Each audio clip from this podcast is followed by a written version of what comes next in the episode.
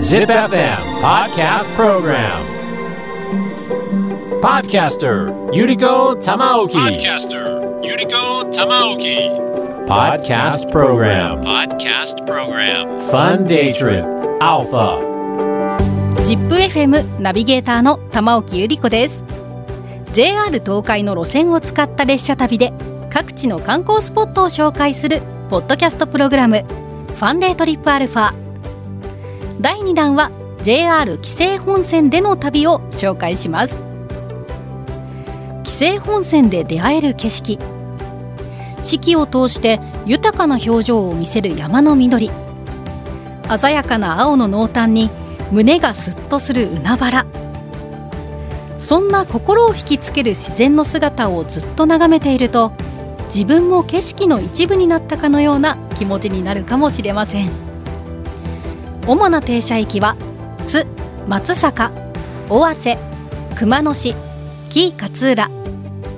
沿線には古の時代より築かれた自然や歴史を感じる熊野古道をはじめ多彩な見どころが点在しています。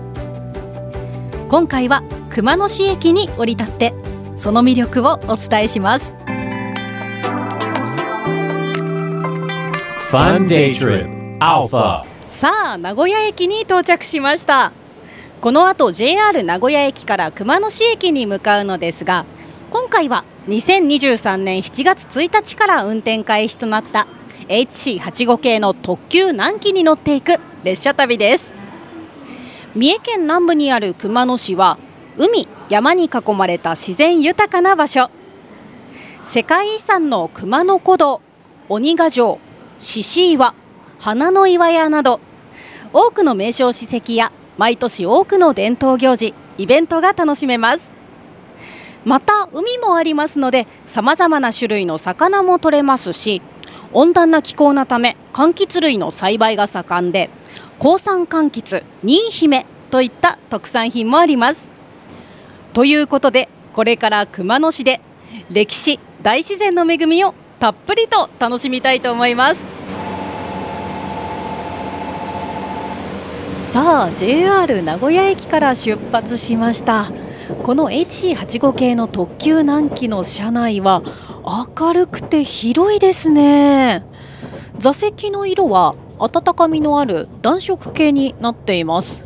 沿線の紅葉やお祭り花火をイメージしているんだそうです。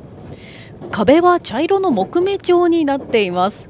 さらに天井は白が基調になっていますね。すごく開放的で広々としています。居心地がいいな。この新型車両 HC85 系。HC とはハイブリッドカー。ハイブリッド方式の車両の HC とのこと。ハイブリッド方式での鉄道車両としては国内初の最高速度120キロでの営業運転を実現。より安全で快適で環境にも優しい車両になってなんと2022年に国土交通省の日本鉄道大賞を受賞。2023年には鉄道友の会のブルーリボン賞を受賞しちゃったんです。7月1日から運転開始となった HC85 系の特急南紀での列車旅。とっても楽しみです。Fun Day Trip. Alpha. 名古屋駅を発車してまずは関西本線を走ってきましたが先ほど四日市駅を過ぎましたので伊勢鉄道を経由してこの後紀勢本線に入っていきます。そして出発して30分を過ぎましたが HC85 系の特急南紀快適ですね。まず座席。しっかりとした座り心地でとても安定感があります。足元も広いです。さらに背もたれも高くて前後が気にならないプライベート感がありますね。そして目の前私の両手を広げたぐらいある大きな窓から外の景色が楽しめます。こうして流れていく風景を見るのも列車旅の魅力の一つです。JR 名古屋駅から熊野市駅まではおよそ3時間10分。車内ではお酒をいただいたり駅弁を食べたりできるのも列車旅の楽しみですがこの HC85 系の特急南紀にはさらに充実した時間を過ごすことができる場所があるんですよね。ちょっと移動してみましょう。さあ私は HC85 系の特急南紀の車内デッキに来ました。ここには沿線地域の伝統工芸品などを鑑賞できるナノミュージアムがあります。私が乗った列車のナノミュージアムは飛騨エリアの伝統工芸品飛騨一位一刀彫笑いだるまという岐阜県飛騨地方で作られている木工品が展示されていました。だるまはだるま大師の座禅を模した置物で縁起物として広く親しまれていますがその表情を笑いにしたのが笑いだるまとのこと。縁起のいいだるまがいつも笑顔で元気を与えられたらとの思いで制作されているそうです。満面のいい笑顔ですね。この旅も楽しいものにしてくれそうです。このナノミュージアム車両ごとに異なる工芸品を設置していて乗車するたびに異なる地域の伝統や文化を体感できるそうです。素敵ですよね。そしてちょうどナノミュージアムの横に洗面所があるんですがとっても綺麗です。いわゆる女優ライトっていうんでしょうか。これは嬉しいですね、まあ、せっかくなので旅の間も美しく写真に写りたいですからね。HC85 系の特急南紀車内にはいろいろな楽しみがありますね。Fun Day Trip Alpha. この JR 紀勢本線ですが三宮線が分岐する滝駅を発車すると列車は山間部に入ってきます。広い窓からの景色山や田んぼの緑が目に眩しいくらいです。遠くまで青い山々が連なっていますねまるで大きなスクリーンのような窓の外。のどかな風景がどんどん流れていく様子を眺めているとなんだかとっても爽やかな気持ちになりますね。私たち三重県立木之本高等学校による熊野古道の紹介をお聞きください。あれ？何か聞こえてきましたね。多くの旅人が訪れた熊野古道。熊野古道とは熊野本宮大社熊野早玉大社熊野那智大社からなる熊野三山へとつながる道の総称です。車掌さんの案内放送の他に地元の高校木之本高校の生徒さんが沿線の観光案内をしてくれているんですね。聞くところによると原稿の内容も部員のみんなが考えて作ったそうです。そしてちょうど今の期間は三重県尾鷲高校の書道部美術部に所属する生徒が制作した作品も展示してあります。先ほど展示してある絵を見たんですが沿線地方の雄大な自然とそこを走り抜けていく HC85 系の特急南紀が描かれています。筆文字で「来てみーさどぎれやり」と書かれているんですがこれ尾鷲弁で「おいでよすごく綺麗だよ」という意味なんだそうです。木之本高校の生徒さんの車内アナウンス。そして三重県尾鷲高校の生徒さんの作品。地元の方々もこの HC85 系特急南紀を盛り上げてくれているんですね。本当に地域の人たちからも愛されている列車なんですね。HC85 系の特急南紀での列車旅。もうすぐ紀伊長島駅ですが窓からは熊野灘が見えてきました。水平線がはっきり見えます。この辺り陸が入り組んだリアス海岸が見えています。他にも綺麗なビーチや波が打ち寄せる岩場海辺の町紀伊山地さらに綺麗なビーチや波が打ち寄せる岩場などいろんな海や山の姿を車窓から楽しむことができます。いやー海いいな。旅気分が盛り上がりますね。ちょっとスマホで写真撮っちゃおうかな。私今スマホを使っているんですが写真撮ったりしているとバッテリーが心配になるじゃないですか。この新型車両 HC85 系はなんと全部の座席の肘掛け部にコンセントが設置されています。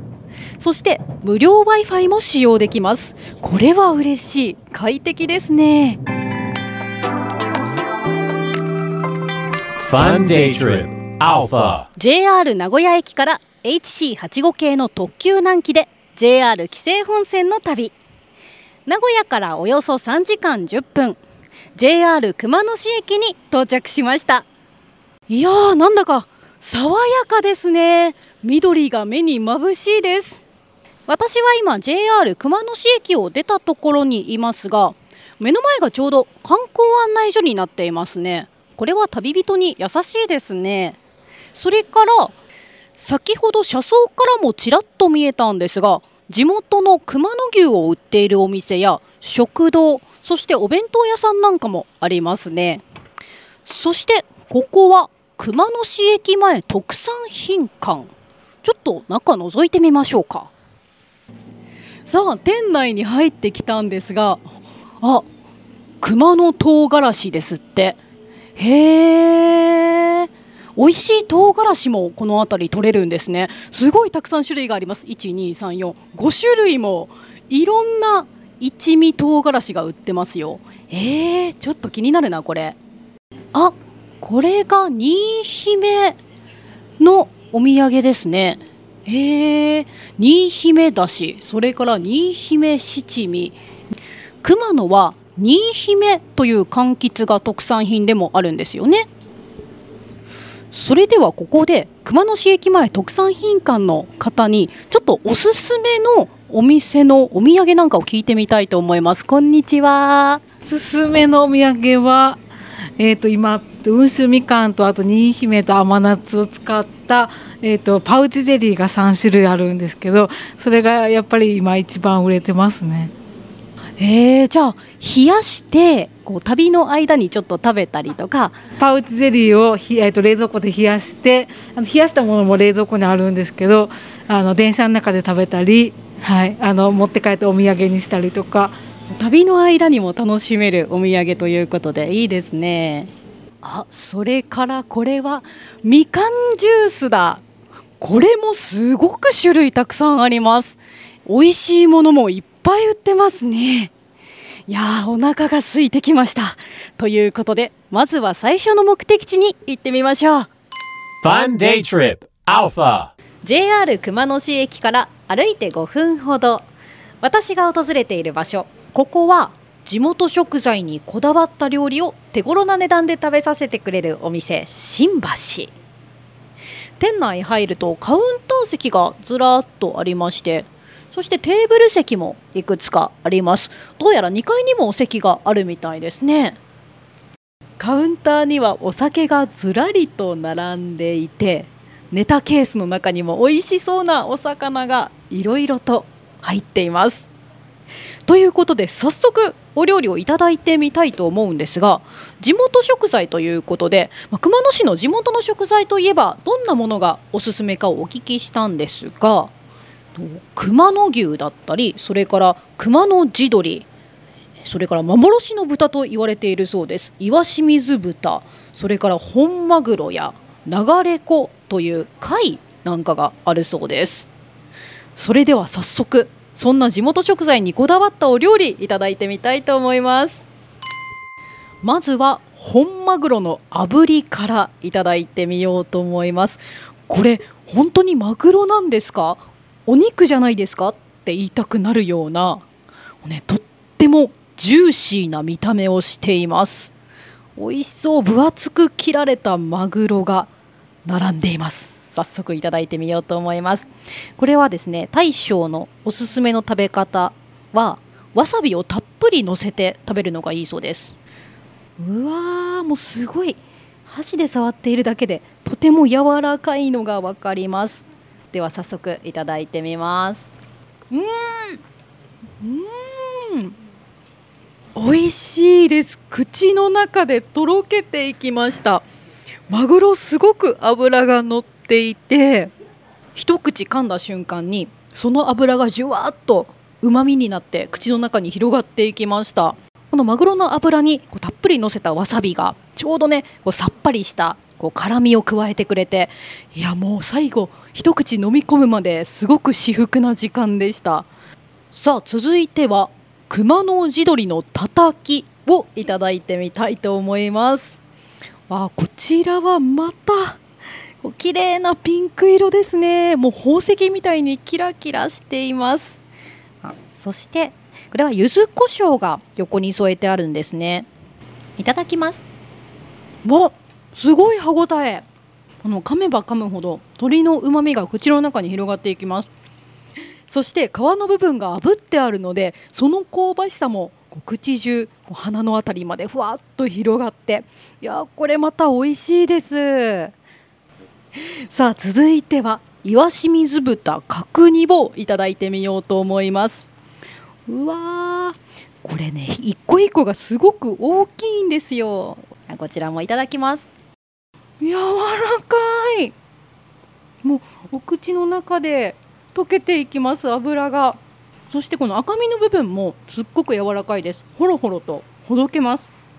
そしてこちらは熊野牛ステーキです。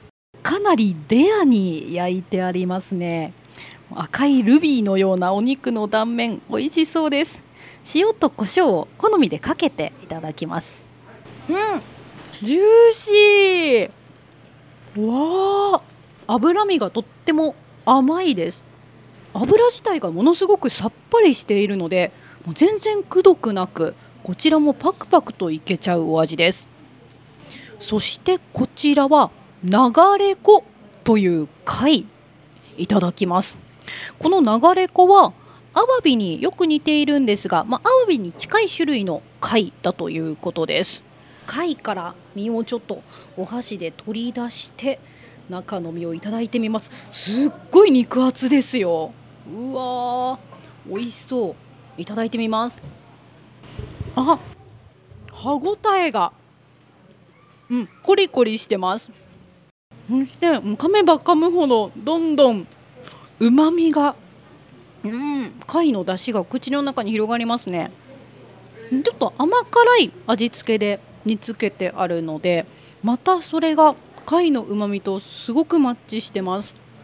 うーんこれもお酒が進んじゃう味ですね。さあ熊野市で地元食材にこだわった料理を味わえるお店新橋で美味しいものいろいろいただきました。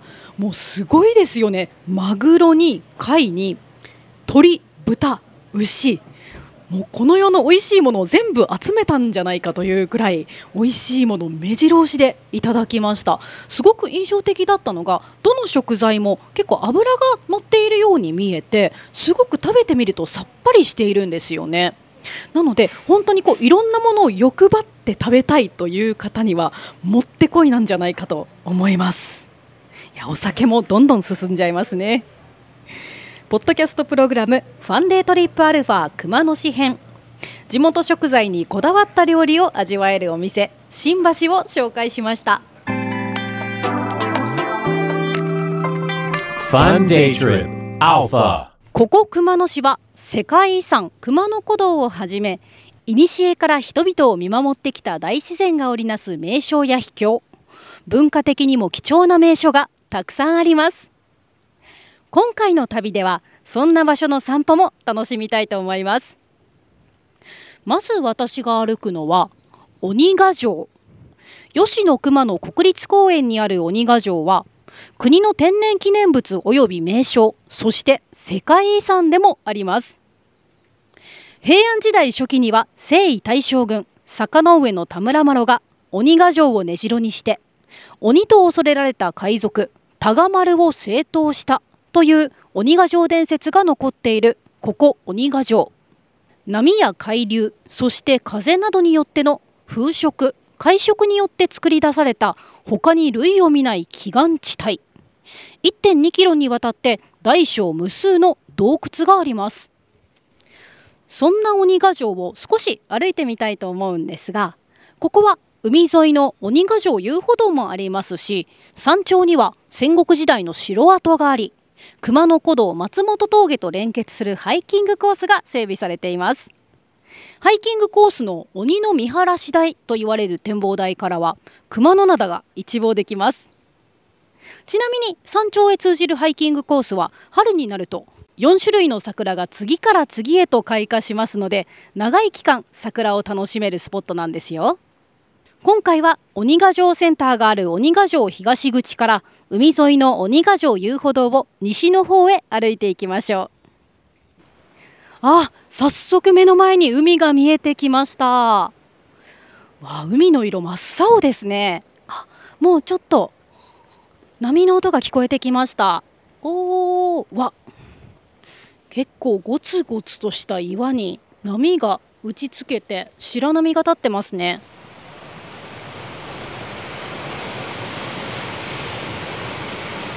おおうわ海の色綺麗だな。透き通ってますね。うわすごい。結構な断崖絶壁の上を私今歩いてます。この眼下そうですね。数十メートルくらい下にもう激しく白い波がうねるように打ち寄せています。迫力ありますね。うわちょうど私の目の前に大きな岩というか崖ですね。現れてきました。もうこの崖が波で削られたんでしょうか。大きく鋭い形にえぐれています。なんかまるで鬼の横顔みたいな形にも見えますね。うわすごい。よく見るとこの岩や崖の表面も穴だらけなんですよね。風食海食でできたというふうに言っていましたが自然の力ってすごいですね。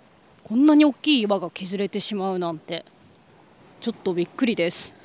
この鬼ヶ城のある辺り少し入り江のようになっていまして海の向こう側がちょっとした港町になっているようですね。同じ海でもいろいろな姿が見られます。あそしておおこれはさっき言っていた鬼の横顔のような岩の下をくぐっていきます。トンネルになってます。おおわそしてトンネルくぐった向こうすごい景色広がってますね。うん地図で見るとここが千畳敷という名前がついているスポットのようです。どうやらここは先ほど紹介した海賊タガ丸の住処でもあったと言われているそうです。いや千畳敷大迫力ですね。目の前のこの洞窟岩肌がもう頭上に迫ってきています。なんかまるで屋外のコンサートホールみたいですね。ちょっと心なしか音もよく響くような気がします。これが天然の地形だなんてびっくりですね。それでは千畳敷から先へ進んでいってみたいと思います。ここからかなり道幅狭いですね。もう凸凹した岩の上を遊歩道が通っていてそこが階段になっているのでそれを歩いていきます。いやなかなか険しい道ですね。さて千畳敷から西に向かって歩くと奥の木戸。という場所に着きました。うわすごい。ちょっと今狭い通路を通り抜けたんですがまた再び目の前の景色がパッと開けました。わすごい。目の前に見えてきたこれが猿戻りという場所ですね。長さが百数十メートルにわたって大きな断崖絶壁。そして岩の裂け目が見られるんです。迫力ありますね。いやすごい迫力ですね。この先も西に向かって歩いていくと今のは猿戻りだったんですが犬戻りという断崖絶壁の上を歩く道とかあとは潮吹きと呼ばれる岩の割れ目から潮がバーンと吹き出すようなところもあるそうです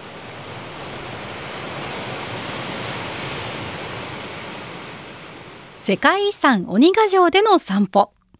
今回私は海沿いの鬼ヶ城遊歩道を歩いてみましたが鬼ヶ城からは石畳が美しくて人気のある熊野古道松本峠も徒歩圏内なんです。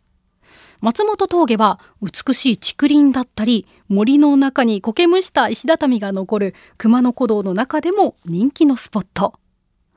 鬼ヶ城そして松本峠どちらも回れる周遊の歩けるトレッキングコースもあって海の美しさも山や森の美しさも熊野古道の神秘も同時に味わえるそんなルートになっているのでぜひ立ち寄ってみてくださいそれではこの後は鬼ヶ城遊歩道西口から JR 熊野市駅に向かっていく途中に気になるスポットがあるので行ってみることにします。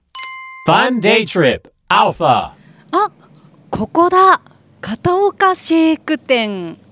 いいですね。雰囲気があります。あの黄色いタイルの壁に手作りの木でできたラーメンという看板。私の来てみたかったお店、早速入ってみましょう。こんにちは。わ、店内すごく可愛らしいですね。カラフルでレトロな雰囲気です。あ、そして手作りのメニューが壁にかかっています。えーラーメンいろんな種類ありますよ。味噌ラーメン、カレーラーメン、塩ラーメン、バターラーメン。それからあ、やっぱりシェイク店なのでシェイクがたくさん種類ありますね。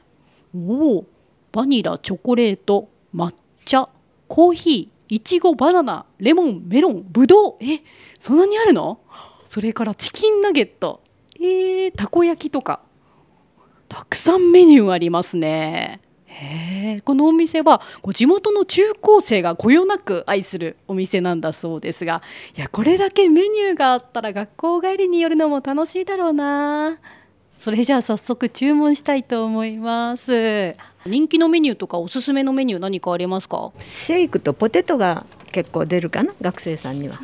うんうんうん、スパイシーか普通のポテトか。シェイクはちなみに何が人気あるんですか？バニラか抹茶かコーヒーか。じゃあコーヒーにします。せっかくなのでスパイシーポテトも一つお願いします。来ました。人気のコーヒーのシェイクとスパイシーポテトです。うわー。もうポテトは熱々でシェイクは冷え冷えです。たまらないですね。早速シェイクからいただいてみます。おー。美味しい。わもう喉越しがすごくひんやりしてて気持ちいいですね。結構しっかりコーヒーの苦みも効いてます。でこうミルクの甘さがあってこれはごくごく飲める。美味しいですね。それからスパイシーポテトも一口いただいてみます。おおあっこいい。美味しい。うーん。うわ揚げたてで熱々ですねいやーいいお店ですね。さっきちょうど地元の高校生の男の子が2人来てシェイクを頼んでテイクアウトして帰っていったんですけど私ももし子供の頃こんなお店が近くにあったらお小遣い握りしめて毎日でも通いたくなっちゃいますね。いやー片岡シェイク店いいお店でしたね。